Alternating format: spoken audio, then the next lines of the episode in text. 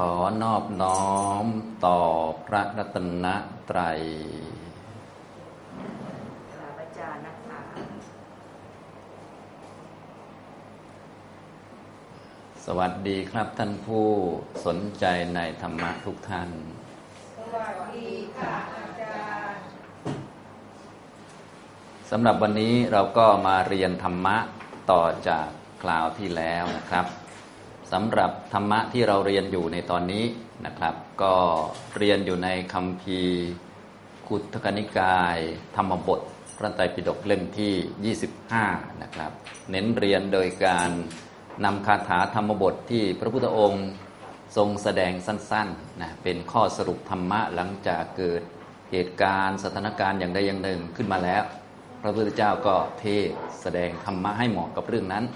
แล้วพระองค์ก็สรุปเป็นคาถานะคาถาที่สรุปข้อธรรมะก็มาอยู่ในคัมภีร์ธรรมบทนะอยู่ในพระไตรปิฎกเล่มที่25นะครับตอนนี้เราก็มาเรียนแต่ตัวบาลีเป็นหลักนะทีนี้เพื่อให้เข้าใจเนื้อหาด้วยก็จะมีเล่านิทานให้ฟังด้วยนะแต่เราเน้นเรียน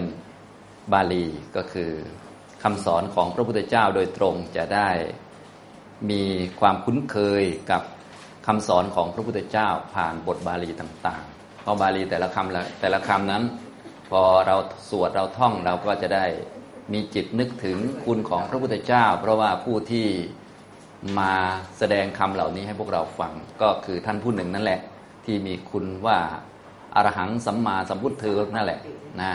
ก็คือถ้าเกิดว่าไม่มีพระพุทธเจ้าเนี่ยคำเหล่านี้ก็จะไม่มีฉะนั้นพอเราได้สวดได้ท่องได้ยินคำเหล่านี้เราก็นึกถึงท่านผู้หนึ่งได้ก็คือท่านที่มีคุณตามบทอรหังสัมมาสัมพุทโธนั่นแหละนะทีนี้บทเหล่านั้นก็ล้วนแสดงสัจธรรมนะก็นึกถึงคุณของพระธรรมเริ่มต้นตั้งแต่คุณของปริยัติธรรมที่พระพุทธเจ้าสอนแล้วก็รักษาเนื้อความคืออริยสัจ4ไว้ได้ตั้งแต่ยุคก่อนจนกระทั่งถึงยุคนี้ก็ยังมีคนสามารถส่องหรือว่าเห็นเนื้อความอริยสัจได้อยู่รวมทั้งธรรมะที่สูงขึ้นไปคือมรรคผลนิพพานอันนี้ก็แน่นอนว่าเป็นธรรมะที่มีศักยภาพในการละกิเลสได้อย่างแน่นอนทำให้หมดทุกข์ได้แน่นอนอย่างนี้ทำตรงนี้นะซึ่งบทบาลีทั้งหลายเหล่านี้ก็ล้วนประกาศธรรมะเหล่านั้นนั่นแหละนะรักษาเนื้อความคืออริยสัจเอาไว้ได้ประกาศมรรคให้พวกเราได้ปฏิบัติประกาศผลของมรรคประกาศพระนิพพานซึ่งเป็นสิ่งที่ควรกระทำให้แจ้งเป็นเป้าหมายของชาวพุทธเราอย่างนี้นะครับก็นึกถึงคุณของพระธรรมได้อีกนะนอกจากนั้นพอสวดบทเหล่านี้เราก็นึกถึงคุณของพระอริยสงฆ์ที่ท่านได้ฟังคำเหล่านี้แล้วก็ได้รับประโยชน์เห็นว่าเป็นคำที่ส่องสัจธรรมหรือว่ามีสัจจะอยู่ในนี้ท่านก็รักษาไว้ไม่ให้ตกหล่นเพราะเป็นคำสำคัญนะแต่ละคำนั้นทำให้คนบรรลุธรรมได้ส่วนพวกเรานี้อาจจะเรียนไปเป็นแสนๆคำแต่ว่าไม่ได้บรรลุก็เป็นเรื่องของเราแต่บางท่านเรียนหนึ่งประโยคท่านก็บรรลุไปแล้วท่านที่บรรลุก็โอ้โหซาบซึ้งจำไว้นะแล้วก็เอาขึ้นสู่สังคายนาบอกสอนต่อๆกันมาท่านเหล่านั้นก็คือพระอริยสงฆ์นั่นเองเนี่ยฉะนั้นเวลาเราเรียนตามภาษาบาลีเราก็สามารถที่จะอยู่ใกล้ชิดกับพระพุทธเจ้าพระธรรมพระสงฆ์ได้เสมอนะแต่ว่าเนื่องจากคลาสเรียนเรานะนักเรียนเราแทบทั้งหมดก็เป็นผู้ที่สมองเหลืออายุน้อยแล้วนะก็คือแก่แล้วนะเราก็เลยเรียนในแบบสบายๆไม่ได้เรียนเป็นภาษาแบบโอ้โหจริงจังมากพอที่จะเอาไปแปลหนังสือหรือว่าสามารถที่จะเอาไปทำอย่างอื่นได้นะเราก็เรียนพอให้เข้าใจหลักธรรมที่มีอยู่ในนั้นจะได้นำไปสู่การประพฤติปฏิบัตินั่นเองอันนี้คือคลาสเราก็จะเป็นอย่างนี้ก็เรียนกันมานานมากแล้วนะนับอายุก็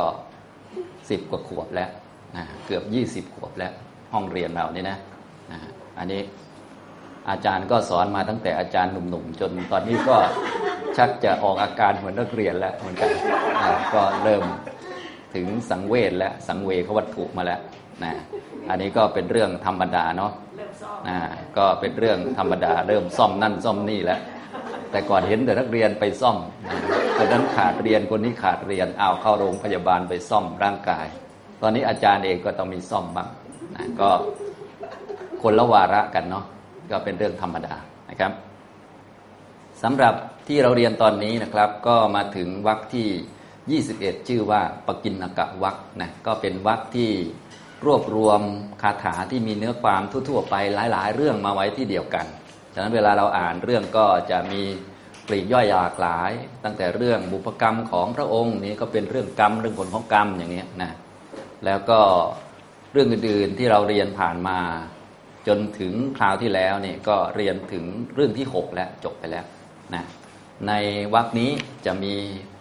วัตถุหรือเรื่องที่เป็นเหตุให้พระพุทธองค์ตรัสพระคาถาอยู่9เรื่องตอนนี้เราเรียนจบไป6เรื่องแล้ววันนี้จะเรียนเรื่องที่7เรื่องที่7ก็จะเป็นเรื่องท่านจิตตคหปฏิวัตถุนะเรื่องท่านจิตตคหบดีซึ่งเป็นพ่อค้าหรือว่านักธุรกิจที่เป็นพระอนาคามีแล้วก็เป็นเอตทัคคะทางด้านเป็นธรรมกถึกกล่าวธรรมนะเป็นพระอนาคามีนะเป็นนักธุรกิจด้วยนะเป็นคหบดีนะนักธุรกิจก็เป็นพระอนาคามีได้นะอย่างนี้ท่านก็มีทรัพย์สินเงินทองเยอะแต่เวลาจะนำทรัพย์สินเงินทองวัตถุสิ่งของไปบริจาคที่นั่นที่นี่หรือว่าไปถวายทานที่เนี่ยที่นี่สิ่งที่ท่านเตรียมไปไม่ค่อยได้เอาไปบริจาคเท่าไหร่เพราะว่าจะมีแผนกเอามาให้ท่านถวายต่ออย่างนี้ทำนองนี้ท่านของท่านก็เลยต้องเก็บไว้ก่อนอย่างเช่นว่าเตรียมข้าวสารอาหารแห้งไปบริจาคที่วัดแห่งนี้คนอื่นเอาข้าวสารอาหารแห้งมาเพียบเลยให้ท่านบริจาคก่อนส่วนของตัวเองไม่ได้บริจาคก็ดีนะท่านจิตตคหบดีจะมีลักษณะทำนองนี้เพราะว่าบุญของท่านเยอะด้วยแล้วก็เป็นพระอริยสงฆ์ถึงอนาคามีด้วยนะบำเพ็ญบารมีมา 100,000 กับเป็นเอตทัคคะทางด้านธรรมกถึกนะผู้ที่นับถือท่านหรือว่าบริวารของท่านก็จะมีอยู่เป็นประจำที่รายล้อมอยู่ท่านก็จะบอกว่ามีบริวาร500อย่างนี้เป็นต้นนะครับแล้วก็เป็นอุบาสกที่สำคัญสำหรับพระภิกษุทั้งหลายเนี่ยนะก็อยากจะฟังธรรมกับท่านอยู่เป็นประจำเพราะว่าท่านเป็นเอตทัคคะทางด้านธรรมกถึกชอบฟังธรรมด้วยทีนี้ถ้าไปฟังธรรมที่วัดแล้วก็ไม่มีพระเทศท่านก็ขึ้นธรรมะเองเลยเทศให้พระฟังซึ่งพระก็ยินดีอยู่แล้วแต่ปกติท่านจะต้องฟังก่อนนะคล้ายๆกับว่าท่านก็ชอบฟังธรรมนั่นแหละนะพอชอบฟังธรรมเมื่อไปวัดไหนท่านก็จัดนิมนต์ให้พระเทศให้ฟังนะถ้าพระไม่เทศให้ฟังท่านก็เทศเองเลยนะท่านก็เทศให้พระฟังเพราะว่าพอพระรู้ว่าโอ้นี่คือท่านจิตตคหบดีนี้ก็โอ้อยากฟังประมาณนี้นะอันนี้คือลักษณะของท่านนะครับท่านเป็นพ่อค้านะเป็นคหบดีพูดง่ายๆก็เป็นคนรวยนั่นเองนะชอบบริจาคนู่นนี่นั่นต่อมาก็ได้สร้างวัดเป็นของตนเองนะสร้างวัดขึ้นมาในตอนที่ท่าน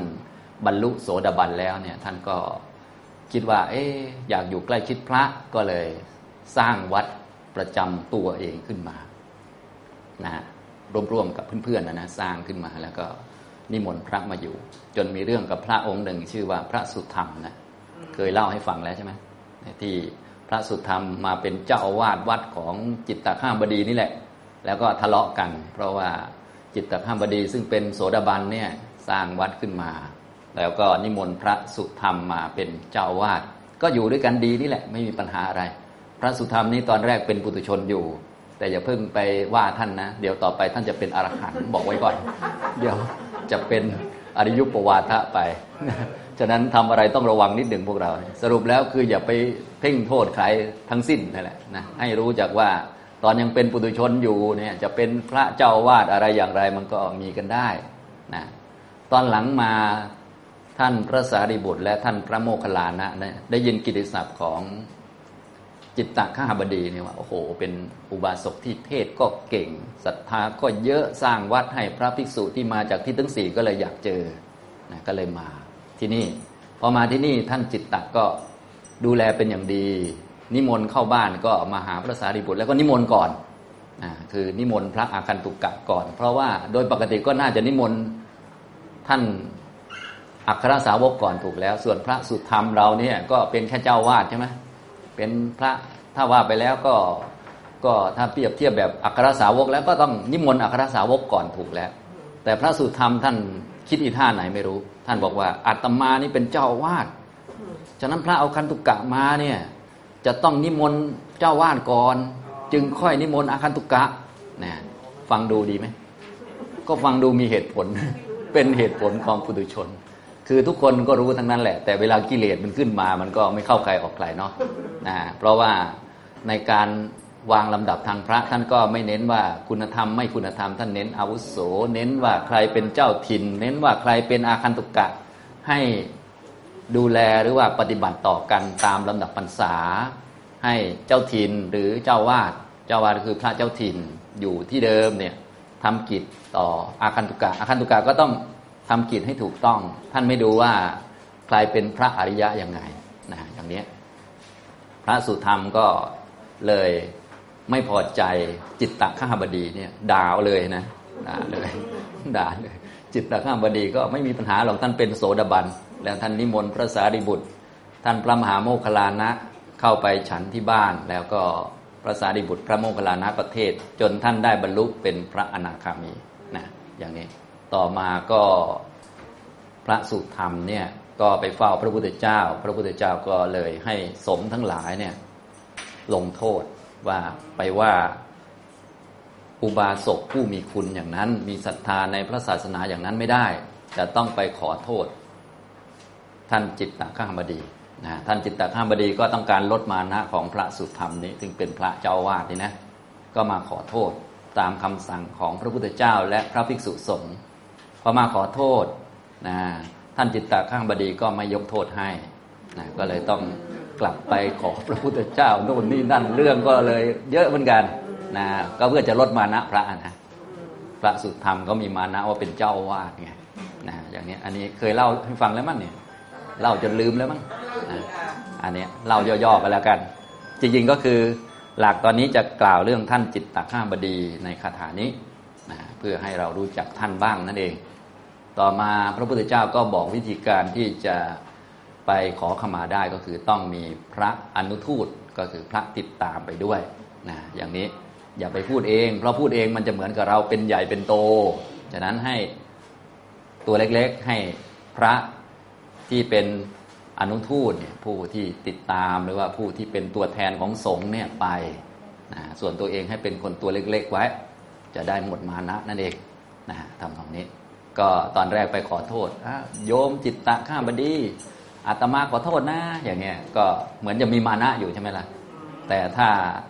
ให้คนอื่นเป็นผู้พูดเนี่ยตัวเองก็เหมือนกับไร้อำนาจวาสนาหน่อยใช่ไหมก็ลดมานะลงได้นี่อย่างนี้ตอนหลังมาขอโทษก็เลยพาพระติดตามที่เป็นผู้ที่เป็นตัวแทนของสงฆ์มาด้วยแล้วก็ให้พระองค์นั้นเป็นคนขอโทษจิตตคหบดีจิตตคหบดีก็เลยได้ยกโทษให้อโหสิกรรมให้นะต่อมาก็ดีกันเหมือนเดิมและแน่นอนท่านพระสุธรรมท้ายที่สุดท่านก็เป็นพระอรหันต์องค์หนึ่งนะอย่างนี้ทำตรงนี้อันนี้เคย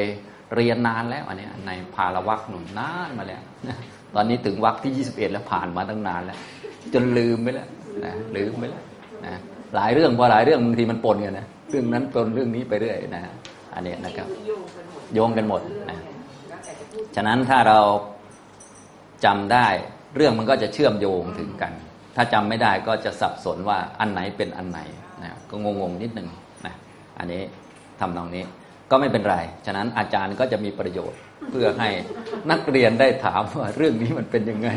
ใครทำอะไรอย่างไรอาจารย์เล่าให้ฟังนักเรียนก็จะลืมเหมือนเดิมอาจารย์ก็จะมีประโยชน์ให้นักเรียนถามอีกแล้วเล่าเรื่องนั้นให้ฟังหน่อยเล่าเรื่องนี้ให้ฟังหน่อยก็เรื่องเดิมแหละอันเดิมนะอย่างนี้นะครับอย่างนี้ครับต่อไปวันนี้เราจะมาเรียนจิตตคหปฏิวัตถุเรื่องท่านจิตตคหบดีผู้เป็นอนาคามีนักบรรยายธรรมหรือว่าเป็นพระธรรมกถึกเป็นเศรษฐีนะเป็นนักธุรกิจใหญ่นะครับเป็นอุบาสกที่สำคัญในพระพุทธศาสนาท่านหนึ่งนะครับคาถานี้พระพุทธองค์ก็ทรงแสดงคุณสมบัติของท่านจิตตคหบดีนั่นเองนะเนื่องจากว่า มีเหตุการณ์ต่างๆเกิดขึ้นโดยเฉพาะเรื่องจิตตคามบดีเนี่ยไม่ว่าจะไปที่ไหนจะมีเหตุการณ์อย่างที่ผมเล่าเมื่อกี้ก็คือเวลาท่านจะไปบริจาคทานที่ไหนเนี่ยทานของท่านไม่เคยได้บริจาคเลยเพราะว่าพอคนอื่นทราบข่าวว่าจิตตคามบดีจะไปบริจาคที่นั้นที่นี่คนอื่นเนี่ยแทนที่จะบริจาคเองไม่รู้อยากได้บุญเยอะหรือไงไม่รู้ก็เอามาให้จิตตะช่วยบริจาคอย่างนี้เข้าใจไหมคนแบบนี้ก็มีนะคนแบบนี้พวกเราไม่รู้เป็นหรือเปล่าเนาะอย่างนี้คือตัวเองก็บริจาคเองได้แต่ว่าไม่ทำพอได้ข่าวว่าจิตตะข้าบดีจะไปบริจาควัดนั้นวัดนี้เอาแล้วขอร่วมด้วยนะจิตตะข้าบดีก็เลยของก็เลยเต็มตลอดนะของตัวเองไม่ได้เอาออกเลยนะจริงๆท่านก็ตั้งใจจะเอาของตัวเองออกแต่ว่าเวลาคิดจะบริจาคทีไรคนอื่นก็เอามาของมาให้ท่านก็ต้องเอาของคนอื่นนี้ไปบริจาคอย่างนี้ตลอดมานะท่านก็เลยมีชื่อเสียงทางด้านที่เป็นผู้สมบูรณ์พร้อมด้วยยศคือชื่อเสียงพอพูดว่าจะไปสร้างวัดเท่านั้นแหละเรียกว่าคนอื่นก็มีเงินก็เอาไปสร้างก็ได้ใช่ไหมแต่ว่าขอร่วมด้วยหน่อยก็เอาสตางค์มาให้ช่วยสร้างอย่างนี้พอเข้าใจไหมก็เลยเหมือนข้าบดีก็เลยไม่ได้ออกตังค์เองทุกทีนะจริงๆท่านจะออกตังค์นี่แหละแต่ว่าไม่ได้ออกเองทุกทีคนอื่นมาแจมตลอดอย่างเงี้ยพอแจมมาท่านจะไม่เอาออกก็ไม่ได้เพราะมีเงินเขาดิใช่ไหมล่ะท่านเป็นอริยสาวกใครให้อะไรมาก็ต้องบริจาคไปให้หมดนะอย่างเงี้ยก็ออกแนวนี้หมดฉะนั้นโดยลักษณะของท่านเนี่ยคุณธรรมของท่านก็คือท่านมียศเยอะยศหมายถึงบริวารเยอะคือจะทำอะไรเนี่ยบริวารจะช่วยให้สำเร็จตลอดนะพอออกปากปุ๊บนี่นะพอพูดปุ๊บว่าจะทำอะไร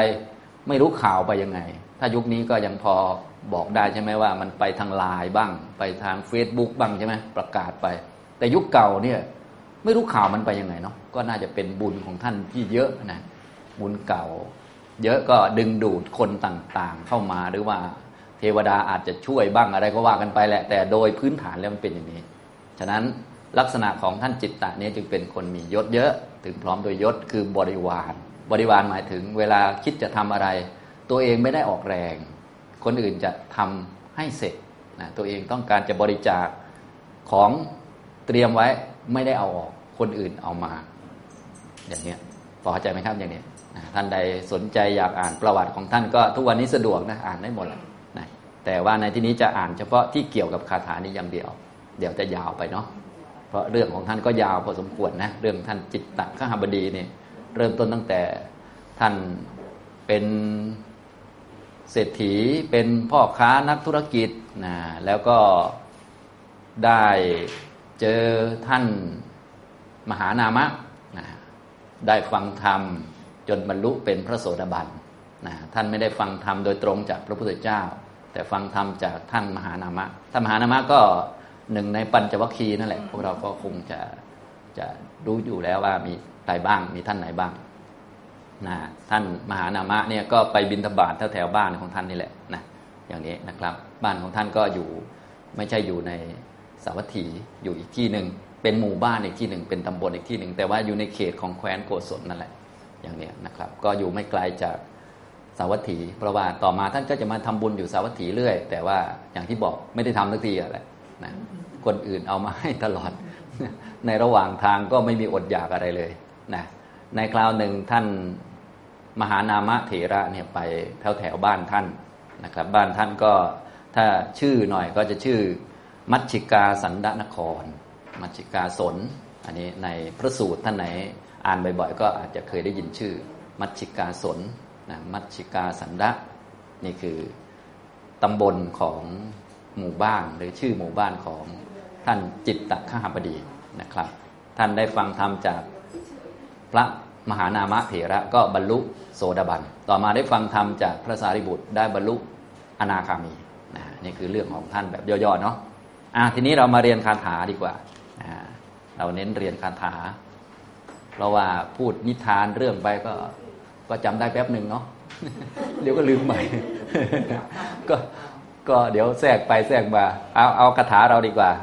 ในข้อที่7นะจิตตคหปฏิวัตถุเรื่องท่านจิตตคหบดีบาลีข้อ303นะครับเดี๋ยวเราอ่านพร้อมกันก่อนนะครับมี1คาถาด้วยกันสา สัทโธสีเลนะสัมปันโนยะโสโภคะสัมมัปปิโตยังปะเดสังภะชติ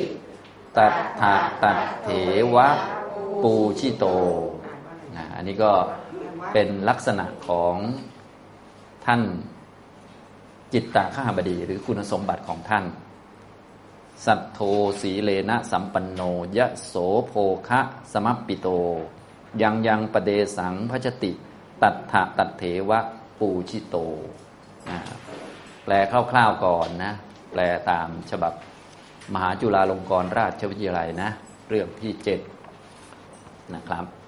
จิตตคหปฏิวัตถุเรื่องจิตตคหบดีพระผู้มีพระภาคตรัสพระคาถานี้แก่พระอานนทเถระดังนี้ข้อ303คนมีศรัทธาสมบูรณ์ด้วยศีลเพียบพร้อมด้วยยศและโภคทรัพย์จะไปสู่ถิ่นใดๆย่อมได้รับการบูชาในถิ่นนั้นๆอันนี้พระพุทธเจ้าตรัสเรื่องราวนี้แก่ท่านพระอานนท์เพื่อแสดงให้เห็นวิบากหรือผลของกรรมรวมทั้งวิบากของการบำเพ็ญบารมีที่หลั่งไหลออกมาผ่านตัวแทนเรื่องราวก็คือท่านจิตตคหบดีท่านอานนท์เห็นเหตุการณ์ต่างๆเหล่านี้ได้ทราบเรื่องของท่านจิตตคหบดีแบบที่ผมพูดเมื่อกี้ท่านก็เลยบอกโอ้น่าอัศจรรย์เนาะท่านจิตตคหบดีเนี่ยนะจะไปที่ไหนก็มีแต่คนนับหน้าถือตาจะไปบริจาคที่ไหนสิ่งของก็เต็มเกวียนเหมือนเดิมเพราะว่ามีแต่คนอื่นเอามาให้บริจาคตัวเองของตัวเองก็ยังคาอยู่อย่างนั้นนะอย่างนี้ทำตรงนี้นะพระอานนท์ก็เลยมากราบทูลเรื่องนั้นแด่พระพุทธเจ้าพระพุทธเจ้าก็เลยได้ตรัสคาถานี้นะครับทีนี้ในคำแปลนี้ท่านก็มีฟุตโนตไว้ด้วยนะฟุตโนต3เนี่ยคำว่าศีลสมบูรณ์ด้วยศีลศีลในที่นี้หมายถึงศีลสำหรับผู้ครองเรือนก็เนื่องจากว่าในคาถานี้เน้นไปที่ท่านจิตตคหบดีท่านเป็นคนครองเรือนถึงแม้จะเป็นอนาคามีก็เป็นนักธุรกิจได้เพียงแต่ว่าไม่มีเรื่องของการมีเพศสัมพันธ์หรือว่าการมีอะไรกับเพศตรงข้ามเท่านั้นเองส่วนอยู่บ้านก็อยู่เหมือนเดิมนะเป็นคหบดีเหมือนเดิมอย่างนี้นะครับนะก็ในเรื่องในพระไตรปิฎกก็มีหลายเรื่องแม้กระทั่งพระพุทธเจ้าเราเองก็เคยเป็นช่างหม้อแล้วก็ขายหม้ออย่างนี้เป็นต้นนะคติการะเนี่ยนายช่างหม้อนะก็พระพุทธเจ้าของเราก็โชติปาละอันนี้ก็เคยฟังใช่ไหมเคยทั้งนั้นแหละถ้าให้เล่าอันนี้ก็อาจารย์เล่าใหม่ประมาณอันนี้นะเนี่ยคติการะพรหมเพื่อนของพระพุทธเจ้าเป็นอนาคามีนี่ก็เป็น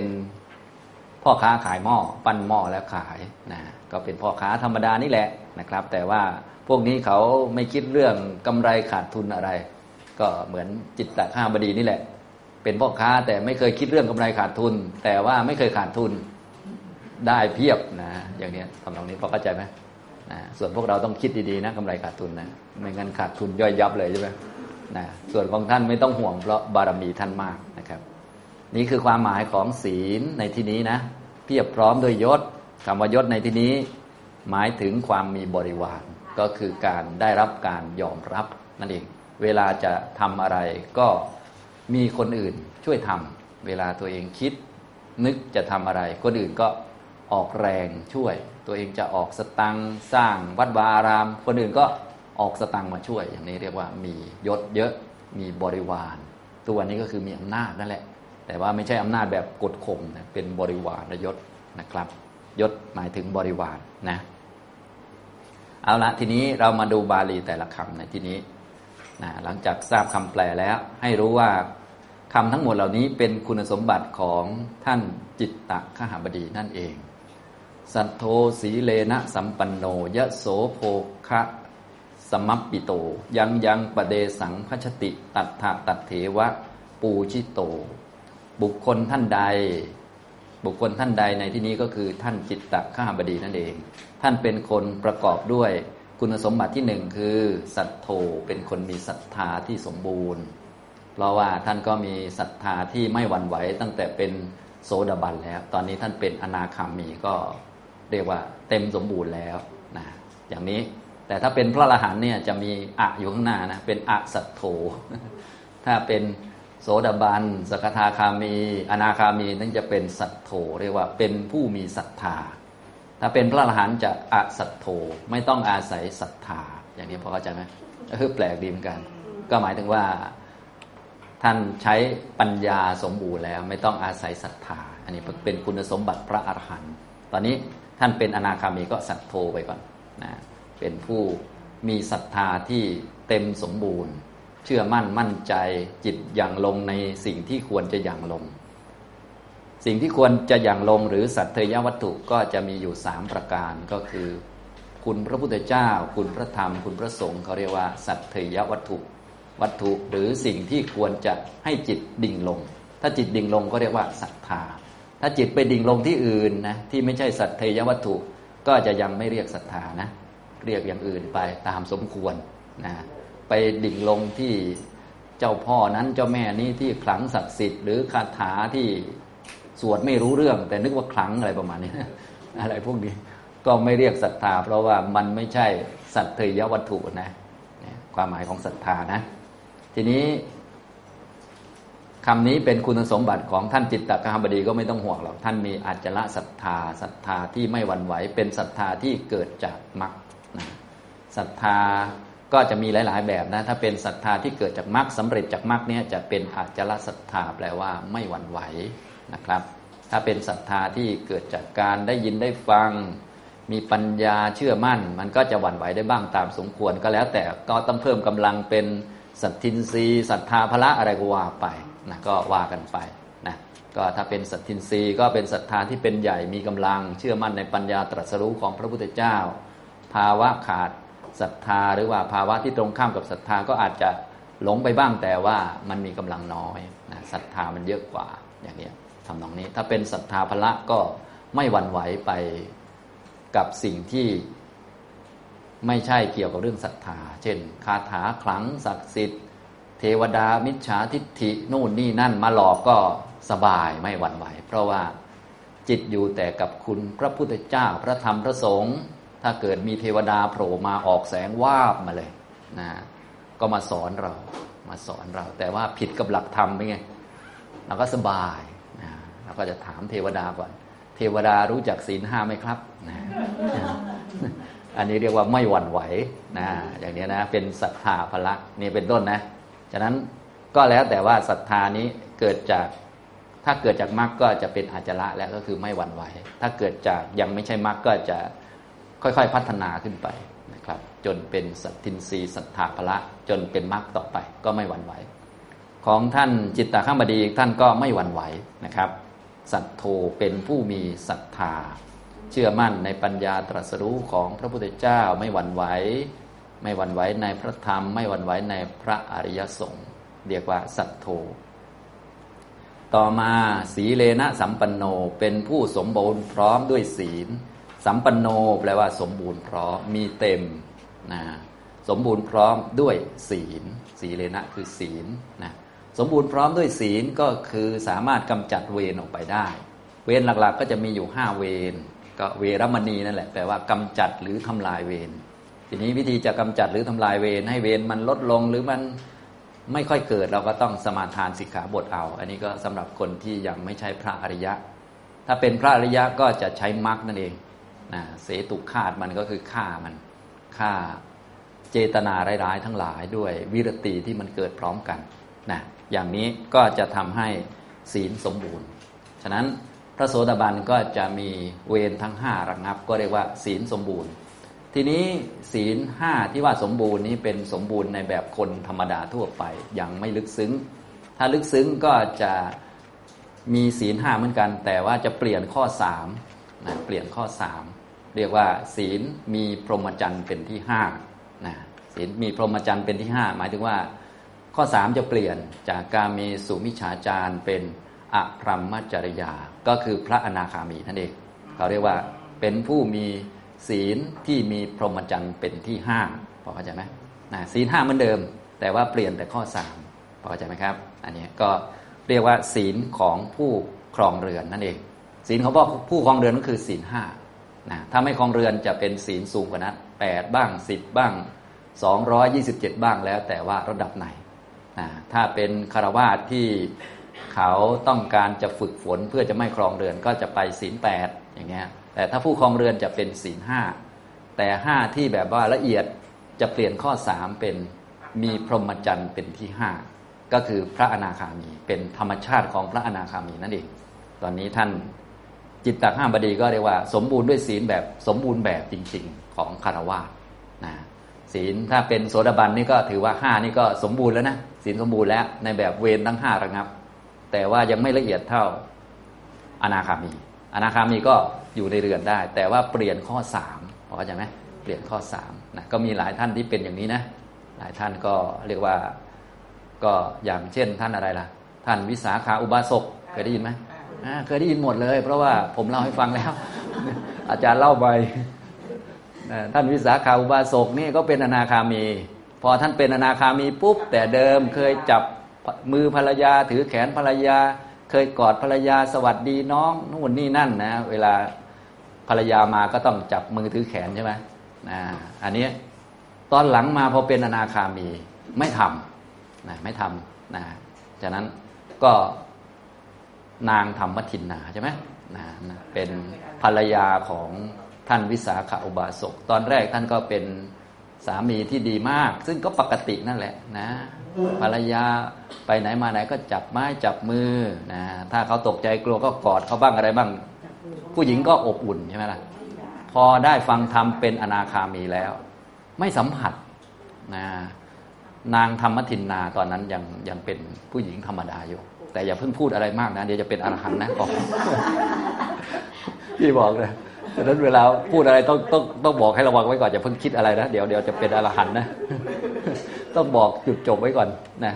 นางก็งงว่าคุณพี่นี่ทำไมไม่จับเราเหมือนเดิมเราผิดอะไรเนี่ยนางก็อึดอัดเนี่ยอึดอัดอยากถามเหลือเกินว่าฉันผิดอะไรทำไมไม่จับมือฉันทำไมไม่อะไรอย่างเงี้ยก็ทำหน้าที่ของตัวเองอย่างดีหลายวันเข้าก็อดไม่ได้ก็เลยถามคุณพี่หนูผิดอะไรทำไมถึงอย่างนี้คนมันบางทีมันก็โมโหนะคนเรานะมันก็เขาไม่ได้ทำอะไรผิดเนี่ยแต่เดิมเคยดูแลเราดีๆอะไรดีๆเขาก็ดูแลดีแต่เขาไม่จับไงมารังเกียจหนูอะไรนักหนาเนี่ยอะไรก็ว่าไปแต่ก่อนก็ดูเหมือนจะจับไม้จับมือเนาะก็ผู้หญิงผู้ชายสามีภรรยาก็ต้องมีบ้างใช่ไหมโอบไหล่บ้างจับมือบ้างอะไรพวกนี้เนาะถือช่วยถือของก็ต้องมือโดนกันบ้างอะไรบ้างอย่างนี้เป็นต้นหรืออย่างน้อยนอนเตียงเดียวกันอะไรประมาณนี้ก็ไม่มีหมอนไม่มีอะไรมาขั้นอย่างนี้ใช่ไหมแต่ตอนหลังมาเนี่ยท่านวิสาขาอุบาสกเป็นอนาคามีไม่เป็นอย่างเดิมแล้วนะนางก็เลยหนูผิดอะไรอย่างนี้นะก็น่าเห็นใจเหมือนกันนะท่านวิสาขาอุบาสกอันนี้เราพูดให้น่าเห็นใจเฉยๆนะเนื่องจากภาษาบาลีเนี่ยเขาไม่มีหนูไม่มีดิฉันเข้าใจไหมเหมือนภาษาอังกฤษน่ะแล้วแต่เราจะแปลก็จะอย่างเนี้ยดิฉันนะ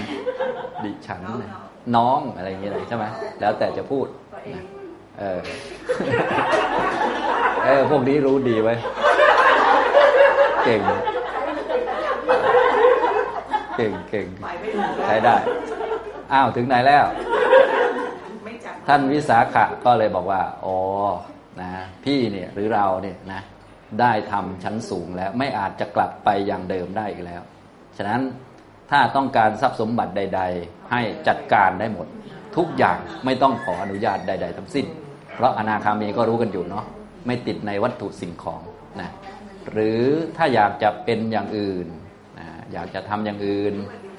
ก็ขอให้บอกจะช่วยดำเนินการให้ท่านวิสาขาอุบาสกใช่ไหมท่านก็เลยบอกว่าเราหรือว่าพี่นี่ได้เห็นหรือว่าได้เข้าถึงคุณธรรมชั้นสูงแล้วไม่อาจที่จะกลับไปอย่างเดิมได้อีกต่อไปแล้วฉะนั้นทรัพย์สมบัติถ้าต้องการใดๆก็จัดการได้ตามอัธยาศัยตามต้องการไม่ต้องขออนุญาตเพราะแต่เดิมเนี่ยเวลาจะจัดการอะไรเกี่ยวกับทรัพย์สินบางทีต้องขออนุญาตใช่ไหมก็บอกว่าไม่ต้องขออนุญาตหรือต้องการอย่างอื่นเช่นถ้าต้องการจะมีสามีใหม่ก็ขอให้บอกเราจะไปยกให้ผู้ชายคนใดคนหนึ่งหรือต้องการอย่างอื่นก็ขอให้บอกอย่างนี้นะนางก็เลยบอกว่าโอ้โหคุณพี่ได้ธรรมะชั้นสูง จะมาพูดเรื่องไปยกหนูหรือไปยกดิฉันเนี่ยให้ผู้ชายคนอื่นทำไมถ้างั้นดิฉันขอบวชก็แล้วกันเนี่ยทำตรงนี้นะเอาแล้วก็จัดให้ดิทีนี้จัดให้จัดพิธีการบวชใหญ่เลยที่พวกเราเห็นเป็นประเพณีในยุคนี้ก็เอามาจากยุคอดีตนั่นแหละก็วิสาขบาศกก็อัญเชิญเมียบวชนะก็จัดฉลองใหญ่เลยแล้วก็โอ้โหนะก็คือคนเป็นอนาคามีเนาะแล้วก็ภรรยาต้องการจะบวชแล้วก็มีความต้องการที่ประกอบด้วยความรู้ด้วยก็เรียกว่าเขาก็ดีใจด้วยอยู่แล้วนะก็แบบต้องการให้ชาวบ้านร้านตลาดได้ร่วมอนุโมทนาบุญครั้งนี้ด้วยนะก็เลย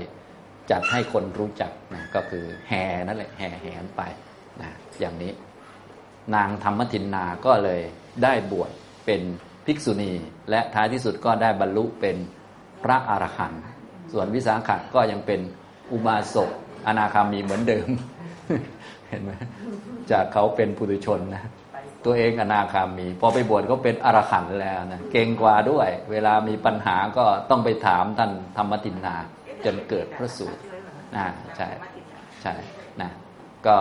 มีปัญหาเรื่องธรรมะก็ไปถามนะถามจน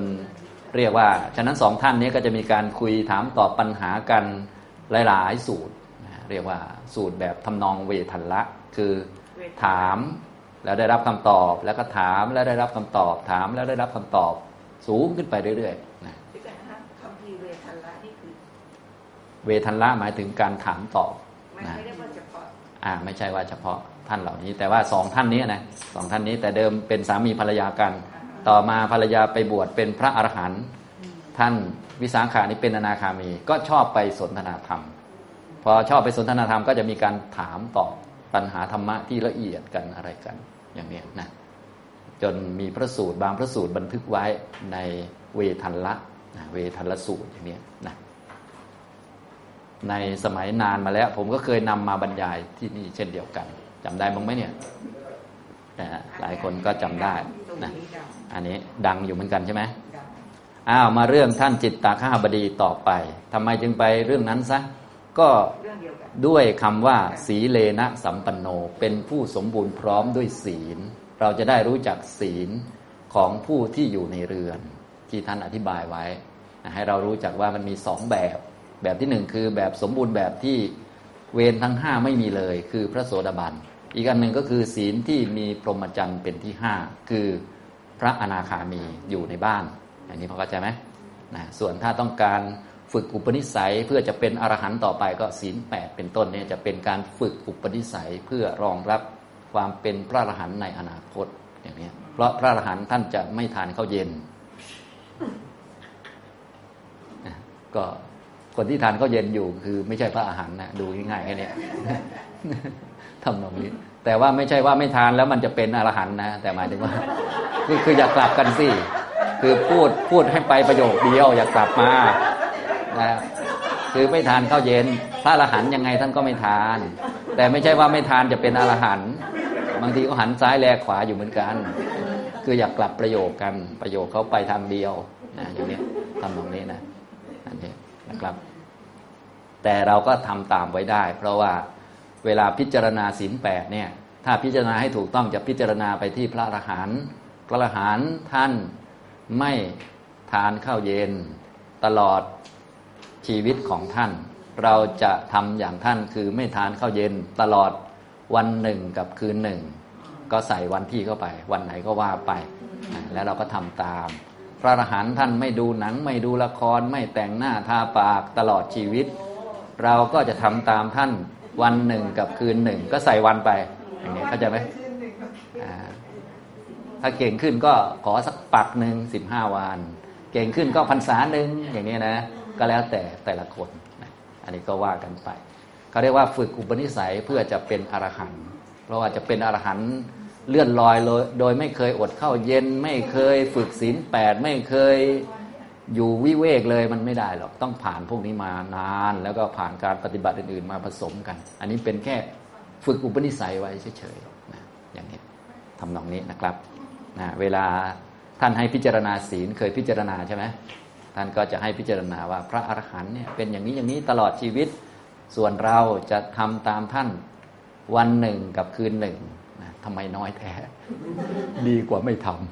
ำดีกว่าไม่ทำเลยนะบุญได้เยอะทีเดียวนะอย่างนี้นะครับได้นึกถึงคุณของพระอรหันต์ด้วยได้ทำศีลด้วยอย่างนี้นะได้ทั้งเยอะนะได้ทั้งกรรมฐานได้ทั้งศีลได้ทั้งเวลาฝึกสติสัมปชัญญะเพิ่มไปด้วยนะครับอันนี้พูดเรื่องศีลเนาะก็มีหลายระดับเลยนะครับมีศีลที่เป็นการละเวรทั้ง5มีศีลที่มีพรหมจรรย์เป็นที่5แล้วก็ศีลที่เป็นอุโบสถต่างๆอันนี้จะเชื่อมไปเรื่อยๆนะครับต่อไปประโยคต่อไปคำต่อไปยะโสโภคะสมัปปิโตเป็นผู้เพียบพร้อมด้วยยศและโภคะยะโสแปลว่ายศยศในที่นี้คือบริวารความหมายของบริวารยศบอกไปแล้วคือมีคนช่วยเหลือในเรื่องต่างๆจัดการให้ทุกประการต้องการจะทำนั่นทำนี่ก็แค่คิดหรือแค่จะดำเนินการก็มีคนมาช่วยเกื้อกูลทำตลอดเรียกว่ามีบริวารยุคนี้ก็คือมีคนเชื่อถือเชื่อฟังคอยสนับสนุนเยอะนะแต่ไม่ใช่สนับสนุนแค่คำพูดนะบริวารหมายถึงคนเขามีอำนาจในตัวด้วยก็คือมาช่วยทำจนเสร็จเลยที่เขาคิดไว้อะอย่างนี้นะครับอาจารย์ยศนี่คือแปลอย่างนี้เท่านั้นใช่ใช่บริวารหมายถึงบริวารยศหมายถึงการยอมรับนับถือจนสามารถทำสิ่งนั้นแทนได้เขาเรียกว่ายศที่อวยกันใช่ไหมยศโลกก็เป็นพวกตำแหน่งพวกอำนาจอย่างนี้ใช่ไหมอันนี้ไม่ใช่ยศแบบนี้ยศแบบนี้จะเป็นคุณธรรมไงส่วนยศแบบนั้นเขาก็เป็นสมมุตินะสมมุติก็เป็นอีกแบบหนึ่งไปคนละแบบกัน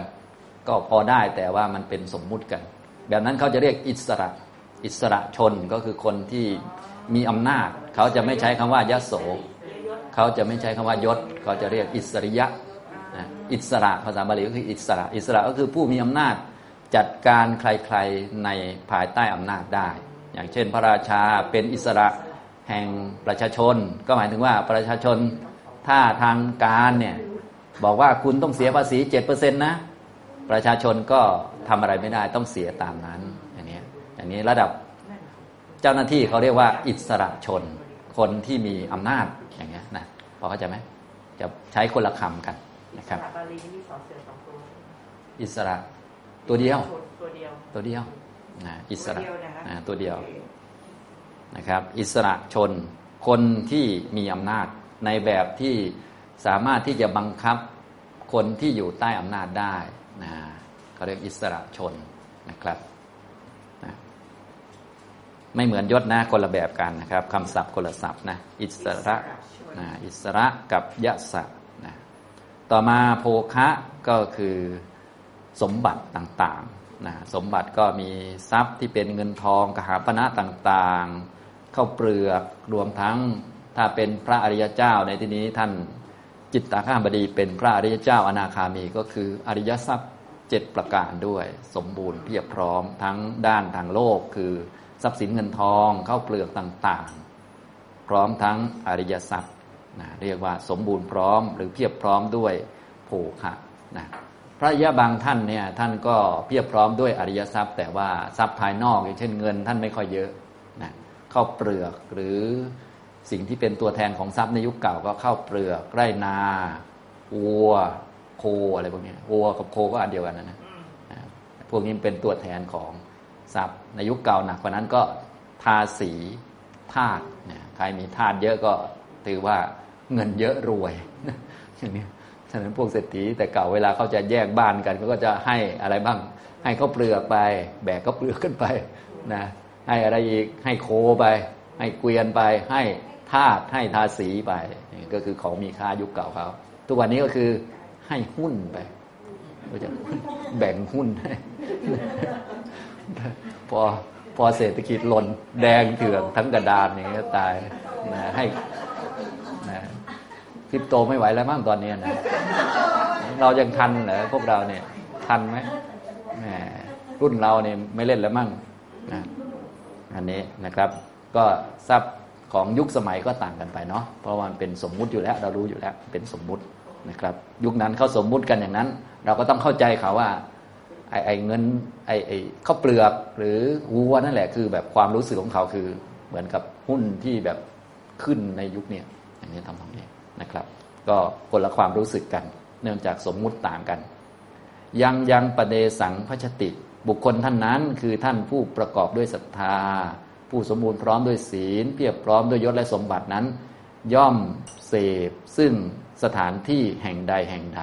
ยังก็คือสถานที่แห่งใดแห่งใดไปในประเทศใดก็คือไปในสถานที่ใดพัชติแปลว่าเสพก็คือไปที่นั่นที่นี่เดินทางไปที่ไหนนั่นเอง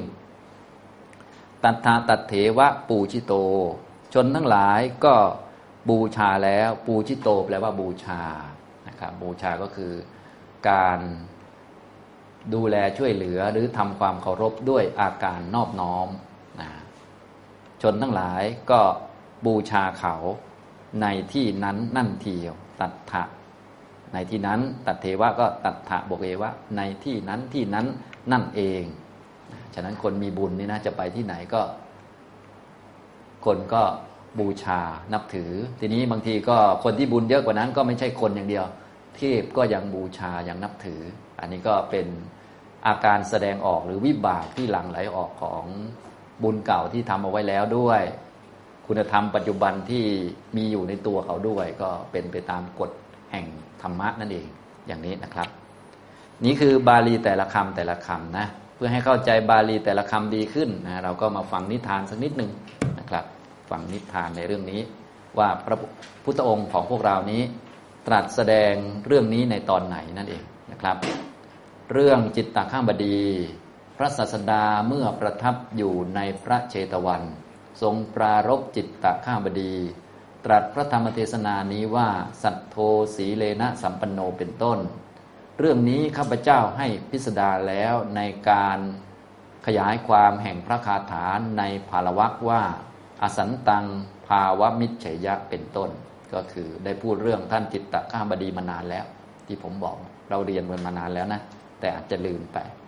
แม้คาถานี้ก็มาแล้วในภารวรรคนั้นเหมือนกันจริงอยู่ในภารวรรคนั้นข้าพเจ้ากล่าวไว้ว่าท่านพระอานนท์ทูลถามพระศาสดาว่าข้าแต่พระองค์ผู้เจริญก็สักการะนี้เกิดแก่ข้าบดีนั่นแม้ผู้มาสู่สำนักของพระองค์เท่านั้นหรือแม้ไปในที่อื่นก็เกิดขึ้นเหมือนกันพระศาสดาตรัสว่าอานนท์เมื่อจิตตข้าบดีนั้นมาสู่สำนักของเราก็ดีไปในที่อื่นก็ดีสักการะย่อมเกิดขึ้นทั้งนั้นเพราะอุบาสกนี้เป็นผู้มีศรัทธาเลื่อมใสสมบูรณ์ด้วยศีลอุบาสกผู้เห็นป่านนี้ย่อมไปสู่สถานที่ใดๆลาภสักการะย่อมเกิดแก่เขาในสถานที่นั้นๆทีเดียวดังนี้แล้วจึงตรัสพระคาถานี้ว่าสัทโธสีเลนะสัมปันโนยะโสโภคะสมัปปิโต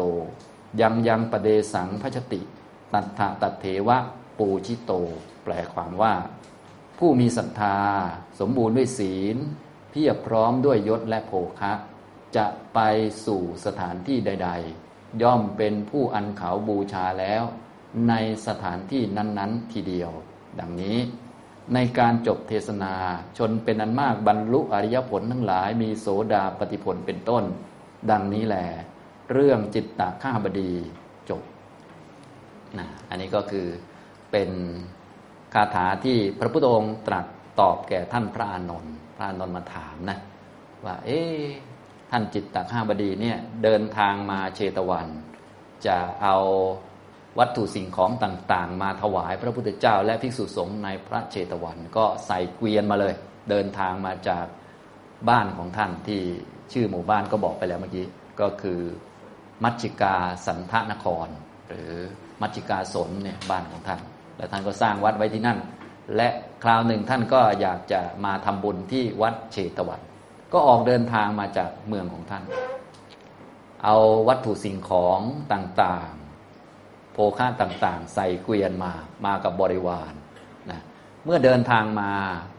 ทางไปถึงจุดไหนของตัวเองก็ไม่ได้กินสักทียังเต็มเกวียนอยู่เหมือนเดิมเพราะว่าชาวบ้านรู้ข่าวว่าท่านจิตตข้ามบดีมาเป็นไงครับก็เอาข้าวของมาดูแลประชาชนที่เดินทางมาด้วยแล้วก็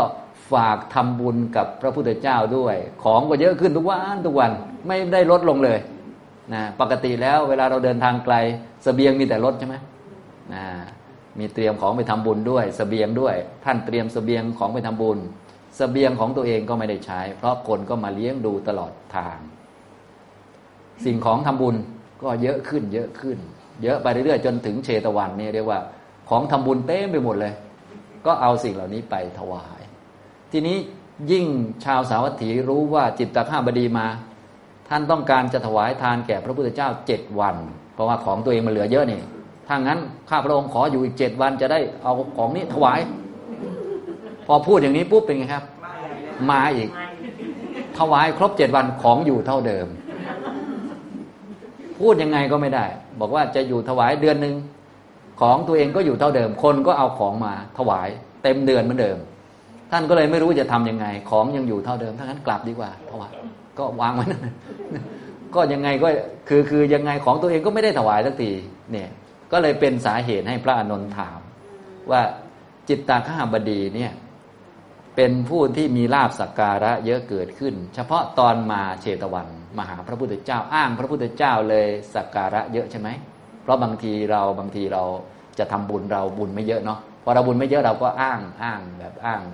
ผู้หลักผู้ใหญ่อย่างเช่นอ้างวัดนั้นวันนี้ทำบุญพระป่าให้วัดนั้นวันนี้พอคนฟังเขาอาจจะไม่ได้ศรัทธาเราแต่ศรัทธาวัดเขาก็เลยช่วยอย่างนี้เป็นต้นพระอานนท์เลยถามทำนองนี้ว่าเอ๊ะที่เขามาช่วยจิตตคหบดีเนี่ยเป็นเพราะมาถวายพระพุทธเจ้าใช่ไหมพระพุทธเจ้าบอกว่าไม่ใช่มาถวายเรานี่นะที่เชตวันเนี่ยมาหาพระพุทธเจ้าพระศาสดาคนก็มาถวายเยอะไปที่อื่นก็ถวายเยอะเหมือนเดิมนี่พอเข้าใจไหมเรียกว่าเป็นบุญของท่านโดยเฉพาะไม่ได้พึ่งบุญของผู้อื่นพอเข้าใจไหมครับอย่างนี้ฉะนั้นถ้าเราบุญน้อยบางทีต้องพึ่งบุญชาวบ้านนะเช่นว่าเราดูไม่ค่อยดีนักเราก็ไปถ่ายรูปกับคนดูดีเราก็ดูดีขึ้นนิดนึงอันนี้คืออาศัยบุญชาวบ้านเขาเห็นไหมคนเราแบบนี้ก็มีเหมือนกันนะมันก็เป็นไปได้ทางโลกนะแต่บางท่านเนี่ยคนเขามีบุญอยู่แล้วไปที่ไหนประเทศใดๆสถานที่ใดๆก็ได้รับการบูชาในสถานที่นั้นๆเพราะเป็นบุญของเขาอยู่แล้วในที่นี้ก็คือท่านจิตตคหบดีนั่นเองเข้าใจไหมครับอันนี้นะนี่ก็จบเรื่องที่ 7ไปนะ